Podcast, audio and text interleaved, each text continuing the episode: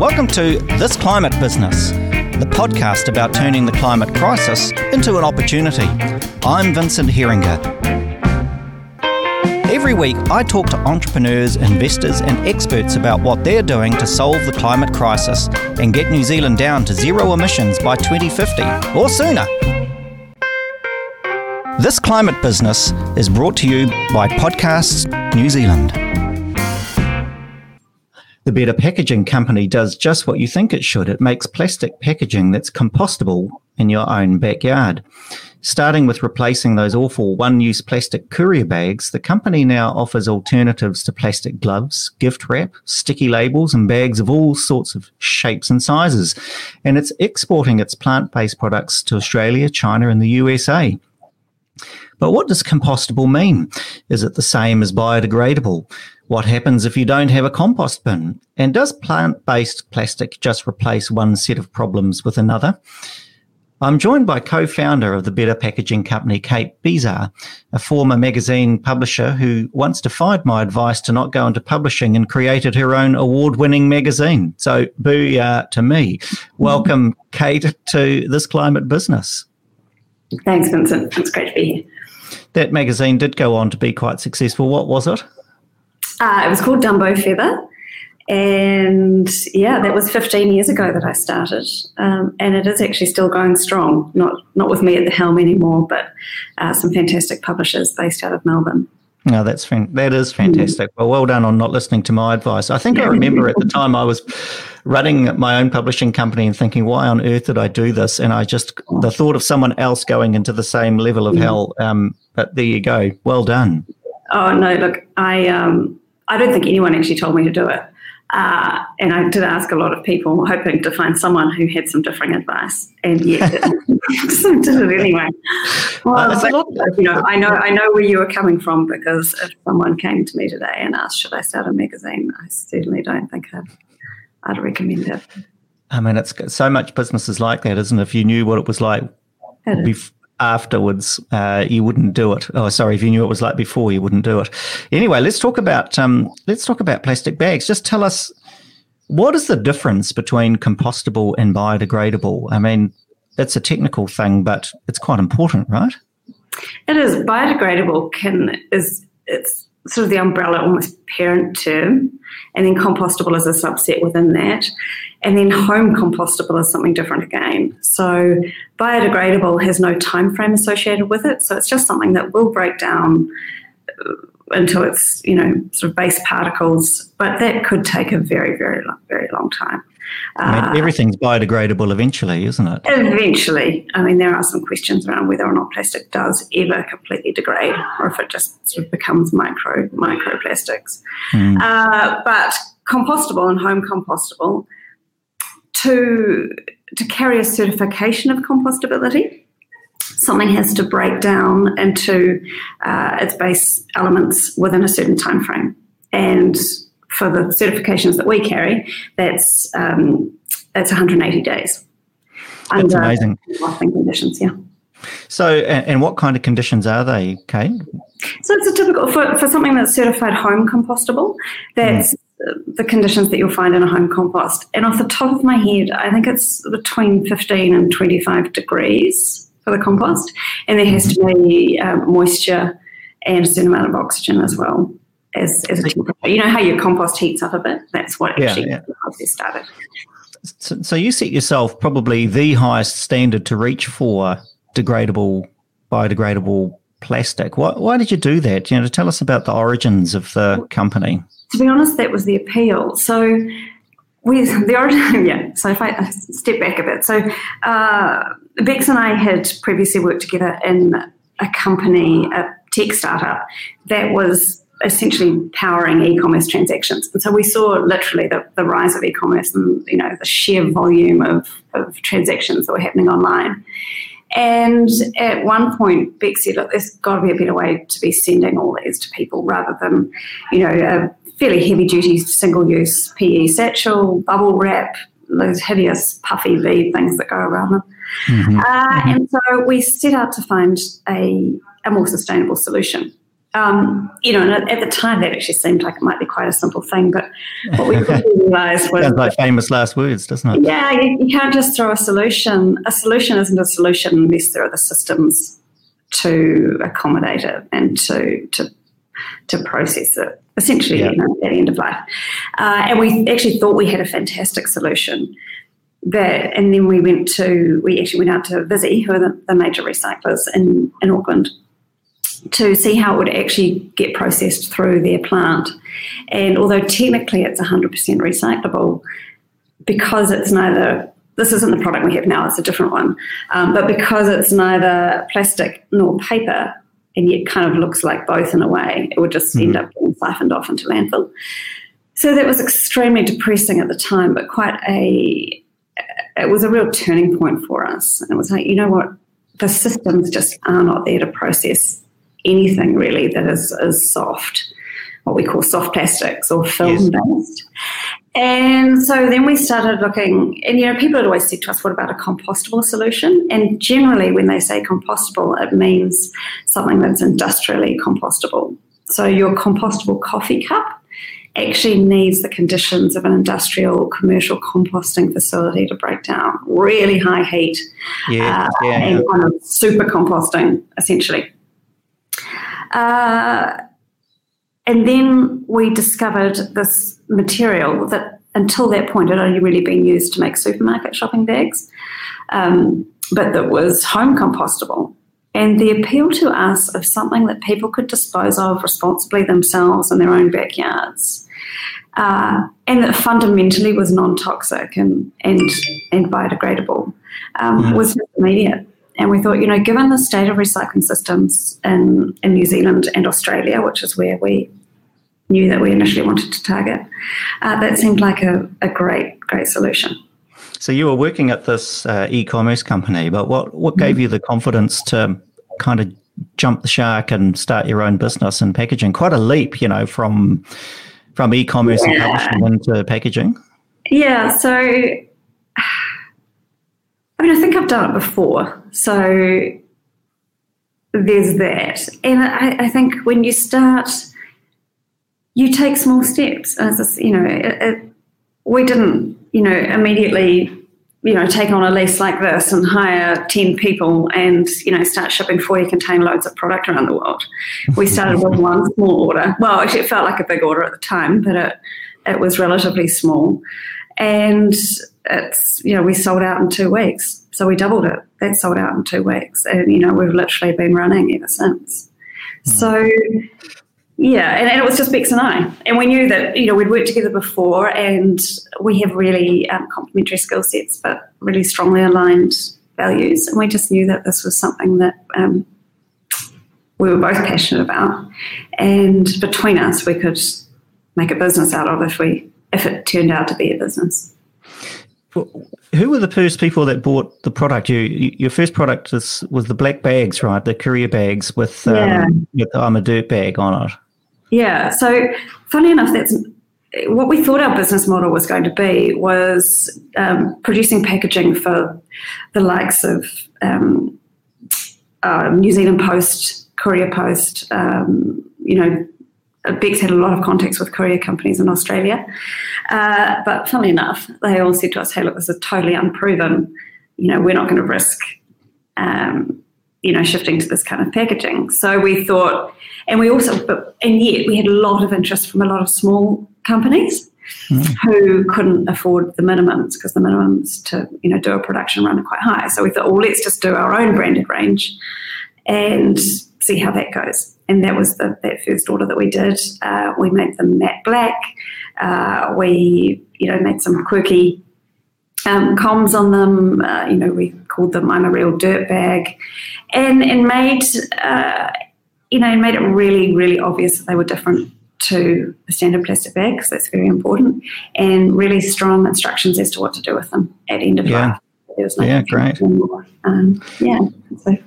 And what is the product, Kate? How does it? Can you go into some sort of technical, you know, to blind us with the science of what this product actually is? I, mean, I, I, do have a chemistry degree, so and what's bizarre is that I actually haven't used it since university. But um, So it's essentially it's partly plant based. It's not hundred percent plant based, um, and the plant component comes from cornstarch, which is literally the stuff that is in your you know cupboard that you might thicken gravy with. Uh, another component called PLA, which is also derived from corn, and that's kind of what gives it some strength and rigidity. And then there's another thing in there which is called PBAT, and that is petroleum derived. Um, and it's interesting actually when they um, crack petroleum, it's sort of a byproduct of that process, and it's it's interesting. You can you can engineer petroleum to become plastic or tires or something else that will last a long, long time, or you can engineer it to break down really quickly. And it's actually this component that breaks down the quickest, um, but mm. that's the piece that gives the bag that kind of flex. Uh, and the combination of those three, you know, makes a really tough, durable, waterproof bag. Um, there's, you know, it's not quite as easy as it sounds. It's taken us a long time to make sure that labels stick properly and that the seams are really strong. And you know, as with any new technology, we have had some teething issues, but uh, it's it's pretty incredible. So this chemistry that you've um, settled on is that a, a, kind of a patentable recipe, or or is it a, a kind of off the shelf product that could come from any old lab? Yeah. So those three ingredients together uh, it's the mix of those that becomes patentable or you know that has protectable in some form yeah. Yeah. Uh, and particularly uh, the mix that is suitable for what we want it to do. So as i said uh, you know you can throw those three ingredients together and labels won't stick. Or you can throw those three ingredients together in a certain proportion and you won't get very strong seams. So it's the combination of those three ingredients that right. um, becomes yeah something unique well, so the geek in you must be really enjoying this um, this whole process, and I think just for the sake of for, those of us that don't know chemistry very well, why can you make plastic out of plants out of starch? You know what is it that is i don't know the base the base load or the base formula for plastic that allows it to be made from alternatives to oil? Yeah um, i mean most of the, the fundamental building blocks of most organic matter, which petroleum is, right? So uh, petroleum is just um, organic matter, plants, trees that have been buried underground for a very long period of time, uh, and it essentially forms a, you know, a carbon chain that has carbon and hydrogen attached to it in various combinations, and it's just sort of a rejigging of that that structure mm. to make mm. it into what we want it to be. And yeah, there's totally different types of plastic as well. You know, there's soft plastics and rigid plastics, and that's again just a different sort of rejigging of of their carbon chain. And I know that um, Scion, for instance, make all sorts of plastic out of uh, you know the offcuts of timber, the timber industry. You know, and mm-hmm. um, uh, the, the issue was not the chemistry, is it? It's the it's the economics, it's the business, it's the willingness, the entrepreneurship around it. Why has it taken oh, so long? Yeah. yeah. yeah. What, so why has it taken so long if we've known the, the chemistry and um, of oh, I ask this question all the time. Like it just, I, we find it incredibly almost irresponsible and infuriating that no one's done this sooner. Uh, and that, yeah, because if someone had done it sooner, there'd be a bit more infrastructure around it too. But uh, there's all sorts of new technology happening all the time. Uh, and I think, I mean, in our case, no one had thought, someone had, someone had done this before, but they'd made a fluorescent green bag, courier satchel, right? Mm-hmm. Heinous and tacky and just.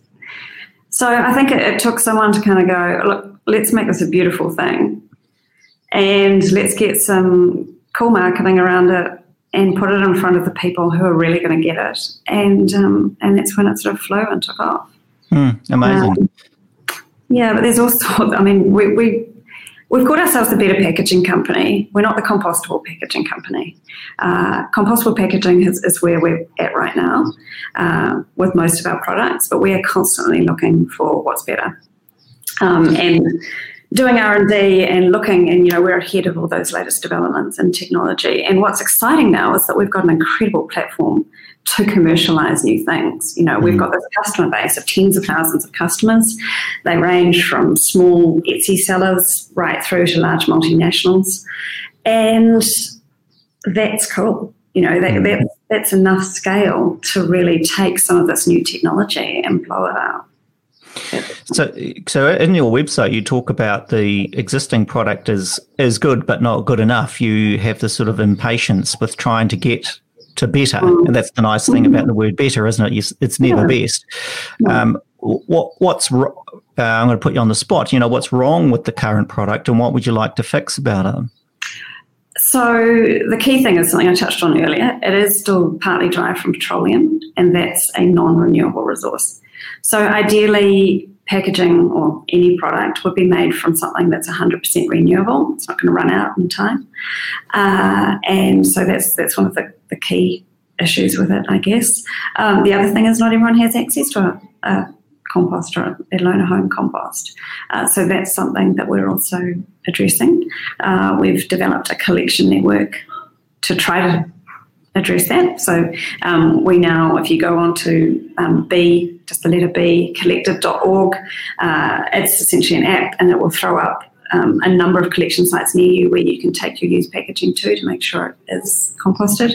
Um, it's it's kind of a circular model in the sense that it's made from plants, it's then used and reused, uh, and then it goes back into you know, make dirt to grow more plants. Um, but, you know, a more circular model would be something that can be remade into itself rather than sort of almost downcycled into, into uh-huh. dirt material. Yeah. So, so there's that too. Yeah. Um, your solution uh, is could it be it's a fantastic kind of boutique story and i want to get into your overseas success in a minute but could it be scaled you know, could you imagine this plastic being used in all packaging and you know, grocery, for instance? Yeah, look, it's really it's particularly uh, attractive when when you're talking about soft plastics. A lot of the soft plastics we use are exactly what you said, and it's in grocery or food packaging, and mm. where where the plastic gets contaminated with um, food, you know, grease, scraps left over, uh, that's where it's almost impossible to recycle. Mm. And that's where a compostable solution is really attractive. Yeah, look, there's it's still it, um, our packaging and the type of film it's made from breathes.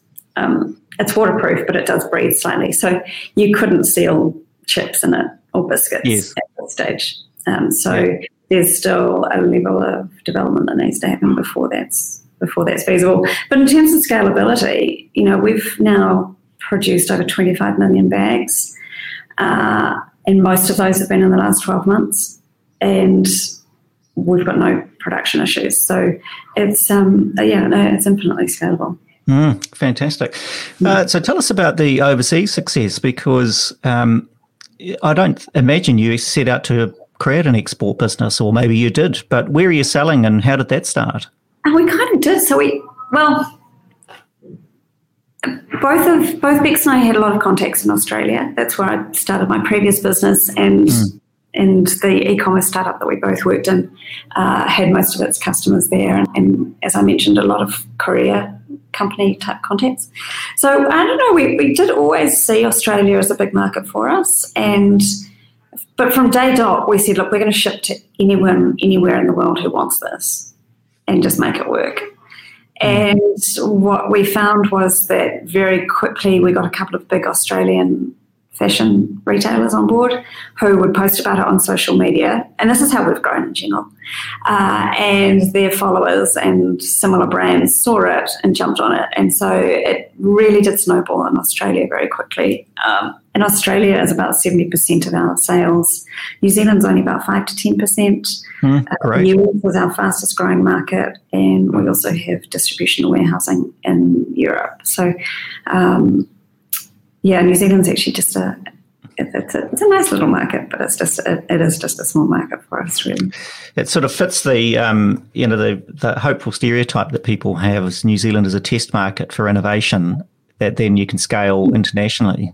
Yeah, yeah. absolutely. Yeah. And we do we do testing products here uh, and also in Australia uh, before taking you, them to the world. Yeah. You, you manufacture all of it here? No, we manufacture very little of it in this part of the world.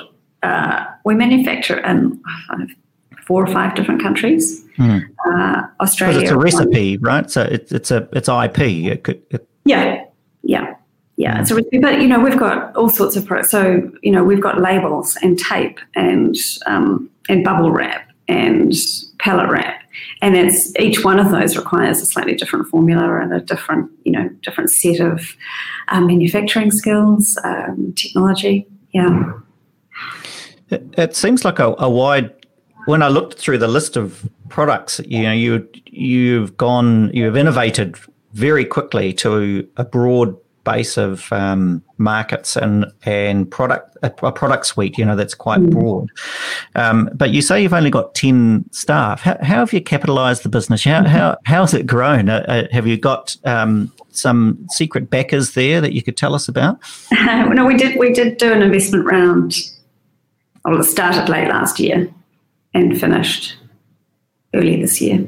Mm. Uh, and we've got some. We've it's just it's um, two sets of investors, uh, but who all both came on at the same time, uh, who very much share our values and.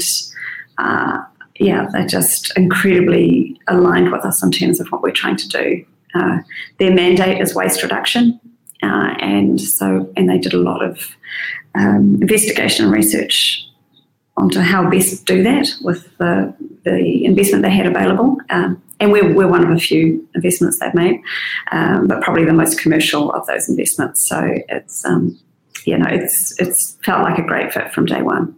Mm. Um, that we started talking to them. That said, we did have a lot of people interested in investing. Um, and yeah, it was just about finding the right fit for that stage of the business. I think next time round we would be looking for something different. Um, you know someone who someone or, a company that's going to bring a different level of either distribution or manufacturing expertise to the business. Mm.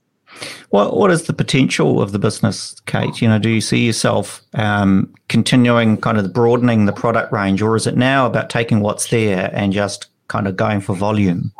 It's if if you ask Big, she'd probably say something different. Uh, Beck loves new products, um, and and I do too, but I think because I'm on the marketing side, you know, to me, new products is just a whole heap of work at the end of the chain. Um, no, so look, we've got a we've got an incredible customer base. So it's it's about selling more products to the customers we've already got, as well as expanding our reach. Um, mm-hmm you know, US has huge potential for us, and we've only really just dipped our toes in there. But what we find is people will start using the courier packaging because it's a really easy uh, switch. It's um, it's very customer facing. Uh, it's a really easy message to, to give across, and it's a really quick one. And then they'll start looking further up their supply chain, and they'll start thinking about labels and um, so courier labels, barcode labels, uh, and poly bags, which are those kind of thin, transparent bags that almost every piece of clothing gets mm. uh, put in at source. And uh, the source of manufacturing is often China or Asia. So there's a little bit of a logistics thing where, you know, they have to buy the poly bags, and, and you know, we do have warehousing and distribution in Asia, so they go from there direct to their factories and things. Um, but it's neat. It's neat to see that journey that people go on with us, where they'll start with one product and then gradually, you know, move to more and more. Um, mm. And eventually manage to phase out traditional plastic altogether. Yeah, that's great. And it fits with their brand, presumably, because they will be putting a lot of effort into their supply chain. But then this delivery mechanism has kind of been ignored for so long, hasn't it? If you know, you, you make this beautiful thing and it gets delivered in some crappy plastic bag. And that's that's the bit you're solving, isn't yeah. it, for from yeah. a marketing point of view? Yeah. And it's it's I think traditionally been a huge a point of frustration, you know, with all these beautiful brands who are putting so much effort into sourcing ethically and sustainably and responsibly, and to then have to put your beautiful product into you know plastic bag, single use plastic bag, um, just didn't fit at all. But there, there really wasn't any alternative or sort of mm-hmm. fit for purpose alternative anyway. Yeah. Have you always been a greenie, or is this kind of a, a new discovery for you? No, I don't know when it really started, but I've always been a greenie. I mean, when I started Dumbo Feather, it's interesting to look back now at those decisions I made. But that was 15 years ago, and I decided to make a magazine of 100% recycled paper using soy based inks. Uh, it was more like a book than a magazine. I didn't want it to, you know, just be thrown out in the trash after a week. I wanted it to live on people's bookshelves forever. I collected back all unsold copies and then sold them as back issues, um, which is very against the traditional magazine model. Traditional magazine model, you print 300% more than you actually need and pulp most of them because um, you just saturate news agents with them. So uh, it was almost it was a, it was a very circular model without even knowing what that meant at the time. Um, but I've just always been conscious of my footprint in the world. Um, I've always hated waste. I mean, I'm, I'm actually quite a hoarder. Uh, much to my husband's dismay. You know, I can always ferret something away and be, oh, sure I'll find a use for that someday. Um, terrible at that. Uh, and it's, yes, it's, it's, almost just something that's ingrained. Um, mm. I do remember when I was 17, I was lucky enough to go to Nepal uh, on a trip and we landed in Kathmandu at the time of the rubbish strike. And over the course of the time that we were in Kathmandu, the rubbish just piled up on the streets, and you know there was just more and more and more of it. And it was the first time, you know, coming from a Western background, I'd ever been exposed to waste and the extraordinary amounts of waste that people create. There's probably way less in Kathmandu than we would, you know, if the equivalent thing had happened. And suddenly it was just in my face. It was just this, wow, we throw out all this shit, and it just goes somewhere, and we don't even think about where it goes or what happens mm. to it. Mm.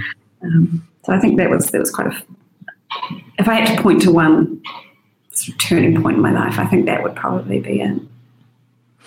And where do you think the future is for? I mean, we've talked about the future for the business, but um, it, you know, the waste problem has not gone away, has it? You know, the, the scale of waste has just accelerated even in our mm. lifetime. You see what's happening in our oceans and so on. Uh, uh, you you seem like a hopeful person. What gives you hope to continue, Kate?